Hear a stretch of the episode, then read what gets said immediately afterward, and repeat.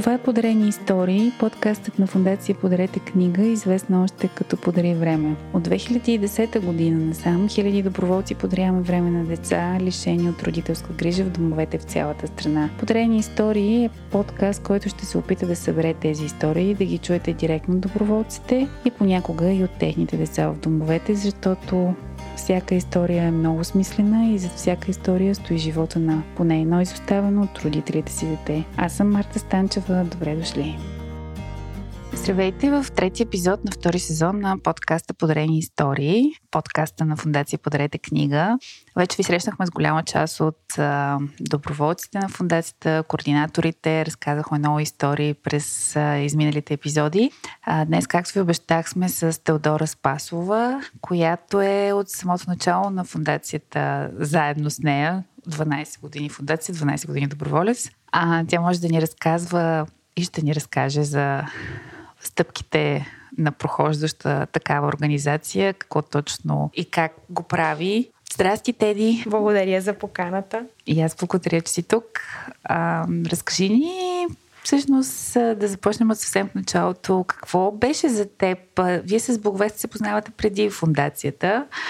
А, заедно сте обсъждали нещата, които се случвали в самото начало. Какво помниш от първите месеци, от първите ходения преди 12 години? Ами, да, ние с Блага се познаваме от а, много години. А, 20 плюс. И първото, първите неща, които си спомням покрай фундацията, са едни много книги, де висяха в студентски град в нашата стая обща. И а, тя се опитваше да ги пласира наляво, надясно. Ход, посети няколко дома няколко пъти. Първо сама, после с още една доброволка, Събраха се още двама-трима човека и така до някъде исках много да й помогна. И а, всъщност така отидох за първ път с нея в дома в Берковица и а, се запознах с децата. Бяхме малка група с хора, малка група доброволци. С собствени коли отидохме. В организацията си спомням, че не беше лека, въпреки че бяхме тогава още много малко хора. И кой с коя кола ще отиде? Ние сме бедни студентки, нямаме коли, с които да закараме доброволците. И там се запознах за първ път с деца от домове. Аз през живота си съм имала някакъв досег с тях, но много частичен. Аз съм от Благоевград съм израснала и живеех много близо до тамошния дом, който едно време беше по-скоро нещо като дневен център. И спомням, че дори като малки деца ходихме в този дом, за да я, влизахме в фитнеса им, защото те имаха фитнес, пък ние такова нещо нямахме пари за фитнес. И ходихме на аванта в дома на фит, фитнеса на децата. И така, така, че това ми беше опита преди да отида в Берковица за първ път. И Ама тук тогава ме... комуникирала ли си с тези деца там? И комуникирахме, ние просто бяхме в фитнеса заедно с тях. Ползвахме им техния фитнес, трябваше да сме приятели някакси, да ни допуснат все пак. И така, а, мисля, че имам някакви откъснични спомени, като малка, как сме взимали дете за празници. Това беше доста така чиста практика преди 30 на години. С твоето семейство. Да, да. с моето семейство. Да, за, за празници, за коледа мисля, че беше. И а, също така имах едно, един съученик, който в последствие разбрахме, че е бил синовен, така че в някаква степен може би с него съм усетила това нещо, какво е да, да, да имаш нови родители или пък да си бил оставен в дом. Разказвал ми някакви древни неща, но сме били деца и не сме влизали много надълбоко в тия теми. И така, и отивайки в Берковица, всъщност, аз за първ път видях какво прави Боговеста с тези книги и как им ги раздава там. Някакси сме, се запалих и аз а, пак водейки от идеята основно това да й помогна.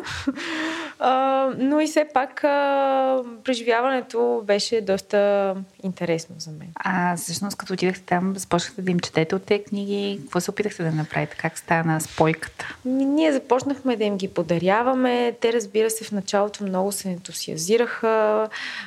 Почнаха да обещават как ще прочитат една, втора, трета. Сега голяма част от тези книги не бяха нови, не бяха, може би, най-подходящите книги за тези деца, защото студентски град стаята идваха всякакви книги от всякъде. Хората си чистваха библиотеките с стара соц литература. И сега ние колкото и да подбирахме книгите, имаше и такива, които най-вероятно не бяха толкова подходящи.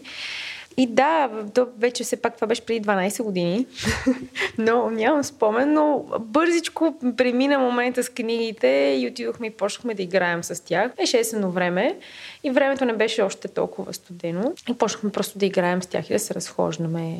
Заведох, мисля, че ходихме да пием кафе, сходиха ни из центъра на Берковица. И така общо взето мина посещението ни. И вече следващите посещения, които отидох, бяха в София, в Дома в надежда, който така силно ме впечатли с усещането за джунгла, което създаваше.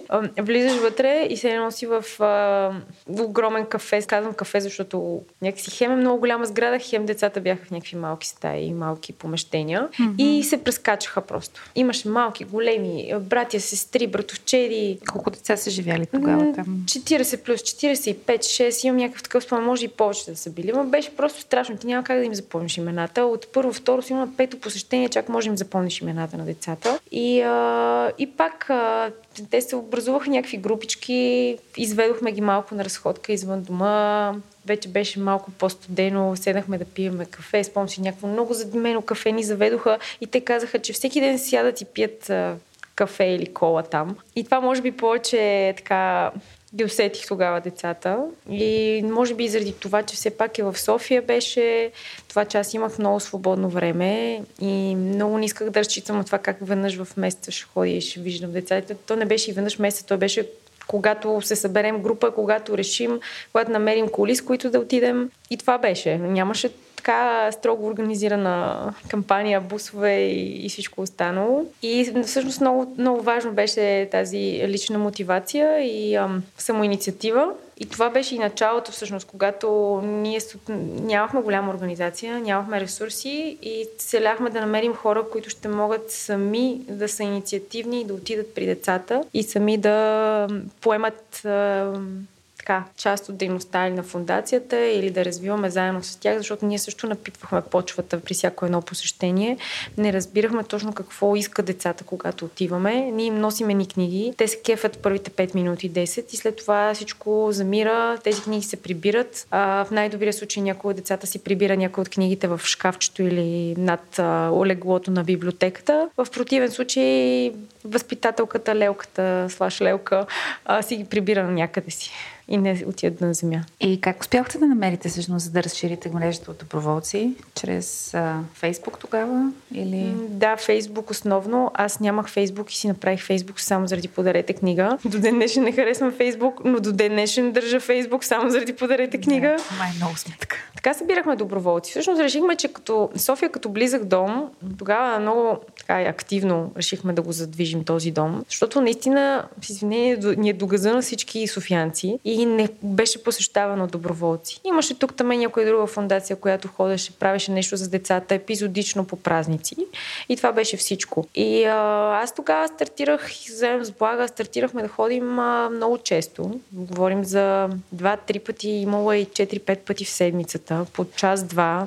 първоначално се занимавахме с повече деца, последствие почнахме вече да изчистваме концепцията за нас, нашите посещения и това, че трябва да обръщаме повече време на някое конкретно дете. Така малко идеята от подари книга почна леко да преминава към подари време, без да сме го нарекли подари време още. А, пускахме кампании във Фейсбук с регулярни срещи за набиране на доброволци. Имам спомен как ги събирахме доброволците в Борисовата градина. А в едни големи кръгчета им разказвахме им, а, и ги водехме или на метростанция Надежда и оттам ги водехме в дома. И правихме посещения тогава сравнително по-често. И точно това е, че стимулирахме one-to-one отношения. И имаше хора, но бе, беше много, много, много, сериозно, много сериозни усилия. Просто много се бяхме съсредоточили точно върху този дом. Другия беше нали, Берковица, оттам Ломи, така тази част на България, която не е толкова добре развита. Звучи много интересно. Всъщност тогава въобще фундацията не е съществувала като такава. Просто е било... Името и беше вече из, известно? Имахте да, ми, всъщност всичко беше на фейсбук група. Нищо повече. Нито нямаше фундация, нямаше някаква организация, нямаше финансиране. Това беше всичко. И какви са ти спомените от, от дома в Надежда? Т.е. първите срещи с децата там и въобще имаше ли по-скоро ме интересуват някое конкретно дете, което можеш да разкажеш за него, с което си работила по-продължително време? Да, имаше, но то не, някакси не се появи при мен а, още в първото посещение или в самото начало. Някакси трябваше да посетя дома повече пъти, а, по-регулярно и да позная децата и а, така се сприятелих много казва, все още сме си горе-долу близки, чуваме се по празниците, с едно момиченце на име Христина. Тя всъщност имаше някакво забавяне в развитието, защото беше на 13 години, в тези години, значи сега е на 25, колко бързо лети времето, и а, тя не можеше да чете и да пише на тази възраст. А въпреки това беше вече стигнала там 6-7 клас ли колко се води, на 13 години. Mm-hmm. А, беше в а, училище за бавно развиващи се. Тогава, не знам дали още съществуват, ама тогава масово деца от домове след втори и трети клас ги пращаха да учат там, в такива училища или в такива паралелки, без да са забавно развиващи, без да имат някакъв проблем. Не им се обръщаше внимание върху такива, нали, по-скоро пропуски в образованието. И така и аз се захванах с нея да я уча да чете и да пише. И докарахме го до там да може да срича, защото за това са много важни първите 7 години, защото след 7 годишна възраст ти не можеш да се научиш да пишеш четеш колкото и да искаш. Много е трудно. Нали? Мозъкът толкова е закърнял и елементарни неща просто не ги асимилира вече, защото е изпуснал момента. И така, много беше трудно. Имаше моменти, в които сме се карали, в които аз съм си тръгвала и съм тършвала вратата и съм казала как повече няма да отида при нея. Моменти, в които тя ме е гонила от стаята си, примерно, защото м- съм се скарала прекалено много, че не иска да си напише трите думи или два реда от а, някой ченгел. И така почна, бяхме почнали от Айбел буквар буквално. Но а, имахме и така и друг, друга връзка нали, някакси. Говорехме си за много а, неща. Аз какво работя, аз какво съм учила, тя какво иска, какви са приятелите и как се чувства в училище, с кое дете се чувства по-добре, с кое не се чувства по-добре, с коя госпожа се чувства, как се чувства. Защо всякакви Била си приятел. Да, да тази така. И още взето тя знаеше, че винаги може да ми се обади, когато има проблем. Имали сме проблеми, имала е тя проблеми и в училище, ходила съм и на родителски срещи, водила съм я на тържества, примерно, когато е имало. И така. Беше. Тя имаше ли връзка с биологичното си семейство? Ами тя имаше връзка с майка си, която всъщност има... Хриси беше трето дете, трето момиче, най-малката от трите и бащата не се знаеше къде. Майката живееше в едно село до Перник и все още живее там, между другото. Майката беше много активна. Тя много, не често, но искаше или поне казваше, че иска най-доброто за детето си, защото аз я познавах. Виждали се бяхме, беше идвала за коледа, за празници и така нататък. Но тя определено нямаше никаква възможност да се грижи за Хриси. А, гледаше двете и сестри с децата им, които също бяха без мъжете си, а, в а, една каравана без топла вода и без ток. И не знам колкото и цинично звучи, може би Хриси беше на по-добро, не знам дали беше по-добро място, не, по-добро място беше това, че беше в Надежда и поне виждаше много хора около себе си и много деца. Ами от това, което до момента разказваме като история, всъщност има деца, които по-добре се развиват в институциите, отколкото там, където е можело да израснат в разни гета или да. Каравани. И така, и още дето приятелството ми с нея продължи, но то продължава и още, но, и така, но с тази интензивност продължи, докато тя завърши училище и се ожени. Омъжите. Омъжи. Омъжи се. После младо семейство трябваше да се нанася в някаква къща. Аз организирах заедно с мои колеги там обзавеждането на цялото това нещо. След това се раз, разделиха, разведе се. От в момента живее при майка си в онази каравана, но вече караванът има ток и вода и е малка къщичка. така че не е толкова зле. не, няма дете, което според мен е един от успехите на а, моето присъствие в живота й. А, все още няма, но няма и мъж до себе си. И помага всъщност а, адски много на двете си сестри, които работят, майка и работи, а пък тя се грижи за децата им, които са две дечица имат от двете сестри по едно. Mm-hmm. Води ги на училище, взима ги от училище, включително ми каза последния път, а, че се учи да чете заедно с тях, защото те са първи клас. и така. Тоест, тя успя да завърши гимназия в, а, в това училище за деца с изоставане ли завърши? Или да, да, в това училище си довърши. Там те учат до 11 клас Yes. Взе някаква диплома за завършено образование, но общо взето това беше. Не мога да кажа, че успех е, че, как да кажа, успеха е, може да се измери по различни начини. Да, при едних е да завършат висше образование, при другия спечелят нова награда, при третия просто да не излядат на улицата. Аз мисля, че ние сме по-скоро в третия случай. А, но все още се чуваме и ми се обажа от време на време и така да ме чуе. А, когато аз забременях, имах дете, идваше че, много често, помагаше ми буташе количката из парка и така. Хубави спомени. След Дома в надежда, къде друга да е всъщност така по повече си, си била, си присъствала, беше и координатор по едно време. Да, ами тя после организацията много се разрасна постепенно. Много доброволци се включиха. Различни кампании почнахме да организираме, като училище за работа, като... Вече съм ги забравила дори, нали, какво, какво сме правили, стипендиантските програми, а преди това имахме едни програми, в които беше таргетиран първо към Дома в надежда оттам вече мина и към другите домове, с това пак в изпълняване на определени определени цели, получаваш курс по английски. Какво ли не сме организирали на кол... така, през всички да тези години. Да, да. И, а, и всъщност преди, може би, 5 години някъде поех а, дома в Брезово и точно просто нямаше кой.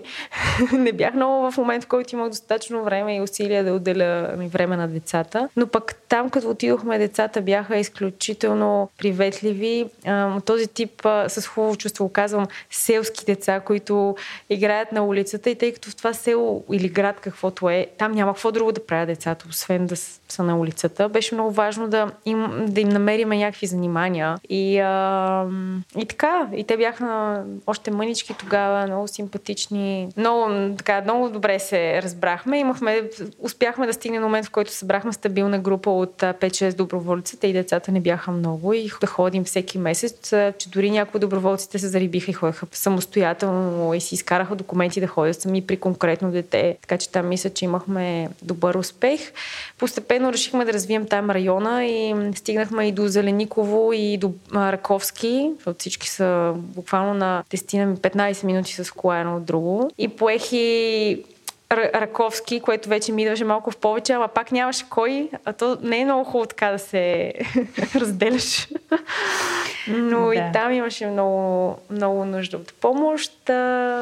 И така е, до, до преди пандемията, общо взето, така, лавирах между Брезово и Раковски. Буквално няма място, на което да се обърнеш и да не се окаже, че има някое ЦНСТ или къщичка от семейен тип. Или... Да, много, много тъжно. Много тъжно, да. И ами. Да, трябват ни хора. Всъщност, ето, Теди сама казва, че няма достатъчно време за... Не може човек да се разкъсва, пък и не е хубаво, защото трябва да обръщаш повече качествено внимание на деца в един дом. Така че, ако сте някъде от района на Зелениково Брезово, свържете се с нас и, и ще измислим нещо. А какво правихте там с малките деца? Какви занимания ми измислихте? Ами играхме на доста игри. Сега, в, в последните години а, много по-структурирани бяха. Почнахме да организираме посещенията си, което от една страна е супер, когато особено имаме доброволци, които не са много опитни или са за първ път дори, а, да има някаква тема на самото събитие. И това много ни помагаше за щупване на леда в началото. Да си говорим с децата, да се запознаем, да си говорим за най-добрия приятел, за любимия спорт, кой какъв иска да стане като порасне. Някаква тема, с която да подхванем. И оттам вече сме правили много неща. От това да им готвим до а, коледни празници да организираме, да правим изложби, да а, турнир по тенис на маса и каквото се седиш там в дома. Спомням си това, което ми много ми правеше впечатление в Раковски, че дома е една страхотна къщичка сред едно поле срещу един много готин парк и стадион. Децата въпреки това нямаха навика да излизат да тичат в парка, като един път ние не отидохме, казахме, днес ще правиме, ще, ще, ще, ще имаме спортен ден в парка. Ще разучиме катерушките, ще тичаме, ще им покажем различни занимания. Играхме на народна топка. А, една от доброволките падна и щупи ръката. Показаха ни къде е спешното. Нали, всяк... И беше много интересно. А, и друго, което там много така е, сплоти доброволци и деца, беше готвенето, защото всъщност децата в този дом са на кетеринг. Има страхотна къщичка, страхотна кухня, огромно пространство. Не са много деца. 8 деца бяха последно, като съм била, с двама възпитатели и въпреки това храната им се носи в котии. И те си притоплят, както са в пластмасовите котии, в микровълновата и дори не си ги сипват шиния. И всъщност всички твърдяха, че храната е много гадна, много е ужасна, не иска да ядат и ходеха и си купуваха ефтини кремвирши от супермаркета и ядяха кремвирши. И аз един път се ядосах и бяхме взели една кора точно преди Великден, уж да правим козунаци. Към я, а, тук тая кора, сега ще отида за яйца на очи. И направихме една кора с яйца на очи, вместо да ги поедисваме тия яйца.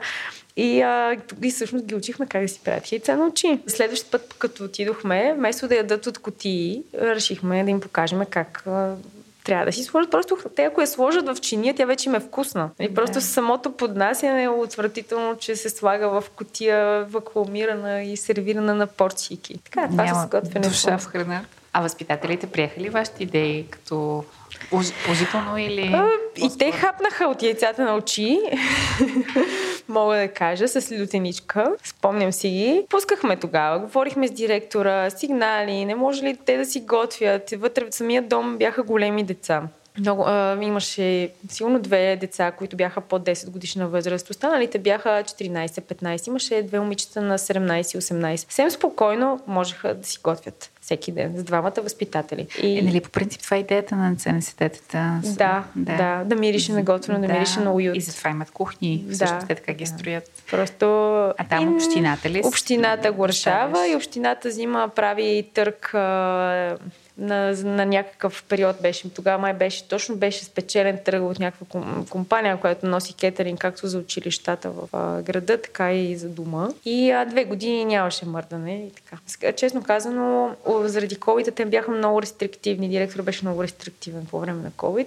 Въобще по никакъв повод не, не искаше да ни пуска. Значи от февруари, февруари 20-та година не сме ходили. В голяма степен, може би, аз не съм била само инициативна с това да отидем, защото не съм намирала време и как да кажа, самоинициативност. Пак за това казвам, много е важно хората, които идват да не е целта ние да бутаме и да караме някой да идва на сила или да търсиме някакви стимули, с които той да дойде. Ако самия доброволец не го усеща отвътре, че трябва да отиде в дома и да сподели времето си с някое дете и да бъде постоянен, то не, не е толкова, не е истинско, не е дългосрочно, не е, е sustainable.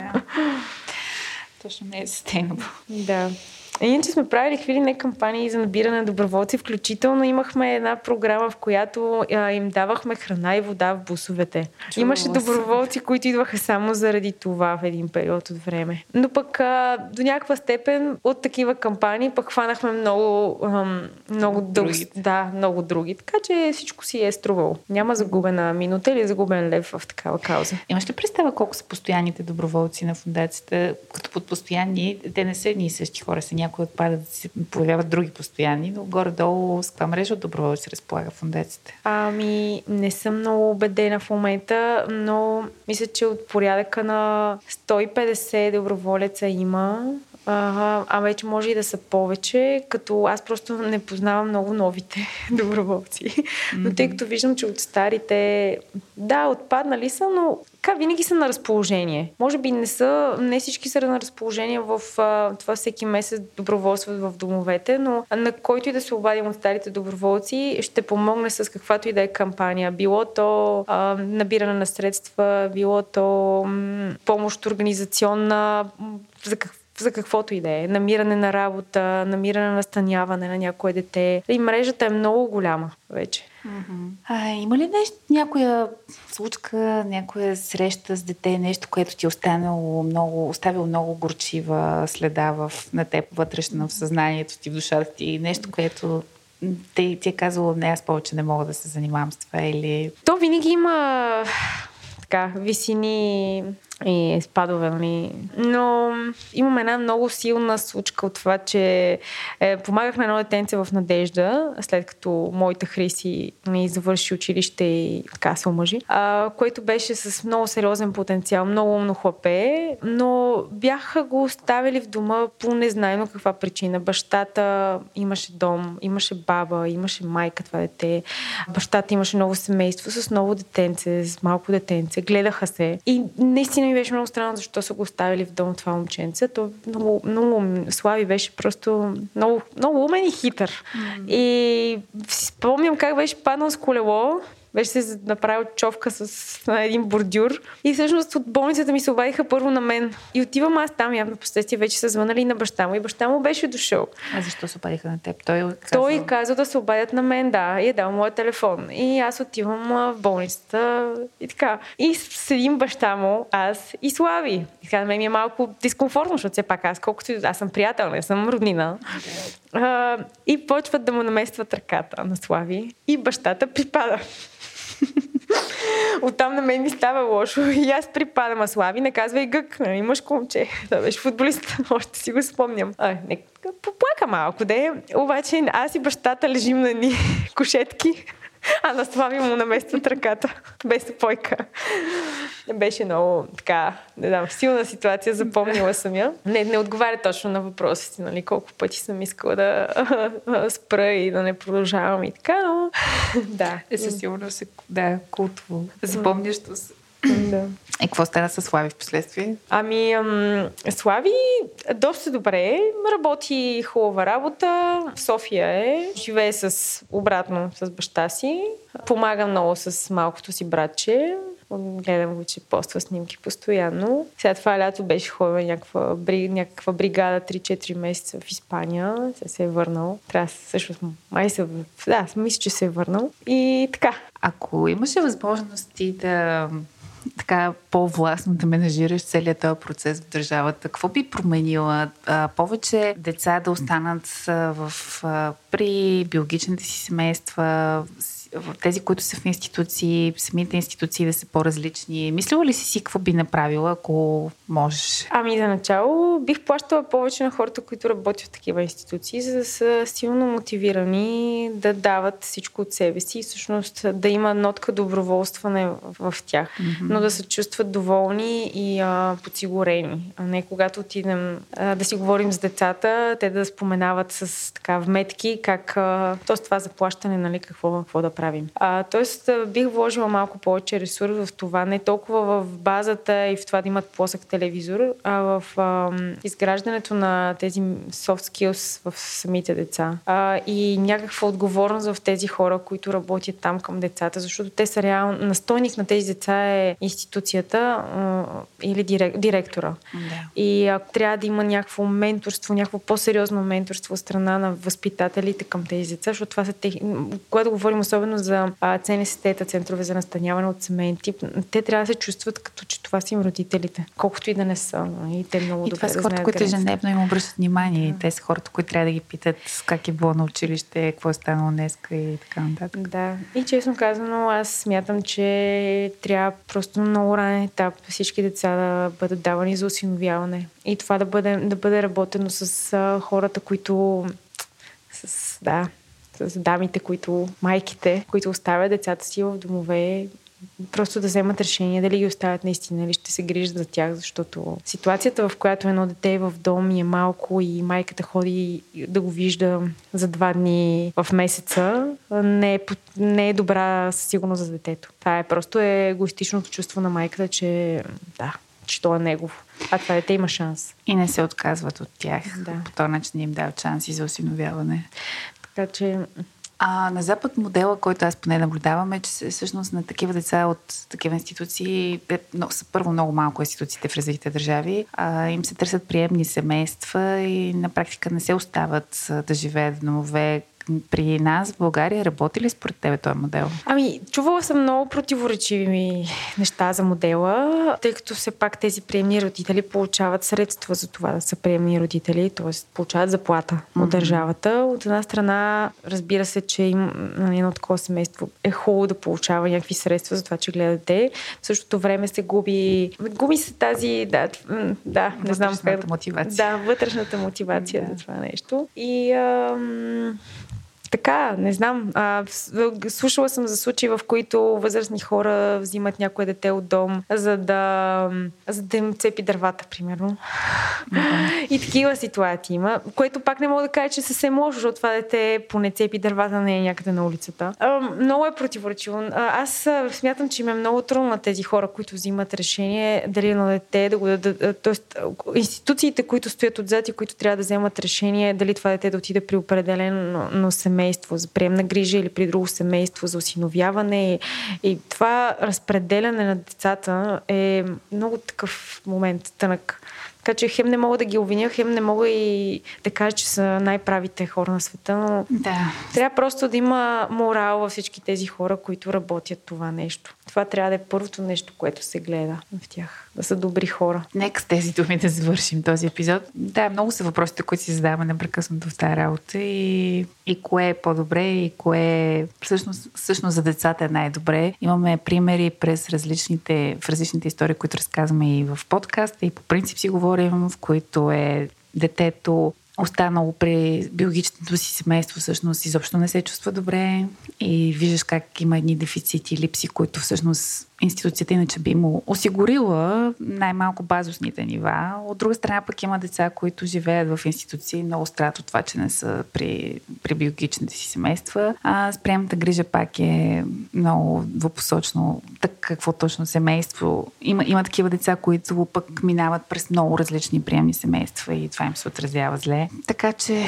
да, има още много въпроси, които трябва да се задават и на които някой трябва да отговаря. Много ти благодаря за този разговор. Беше беше много интересно и полезно да научим за пътя на фундацията през това поглед.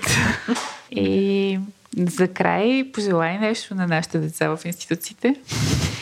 Хм, ами пожелавам им а, да са обградени от добри хора и те да станат добри хора. Благодаря ти, Теди. А, това беше всичко за този епизод от а, Подрени истории. Очаквайте ни следващата сряда с а, София, която пък е един интересен доброволец и инфлуенсър, който ще ви разказва за нейния опит с а, децата в София. Така че пак ще бъде интересно. До скоро! Това беше Подрени истории, подкастът на фундация Подрете книга. Този и още епизоди може да видите в нашия сайт pодаривреме.org. Линкът към сайта и контактите си оставяме под епизода. Ще се радваме да споделите с нас всичко, което ви се споделя. Аз съм Марта Станчева и ви желая да подарявате време на себе си и на смислените хора и каузи, които ви заобикалят. До следващия епизод!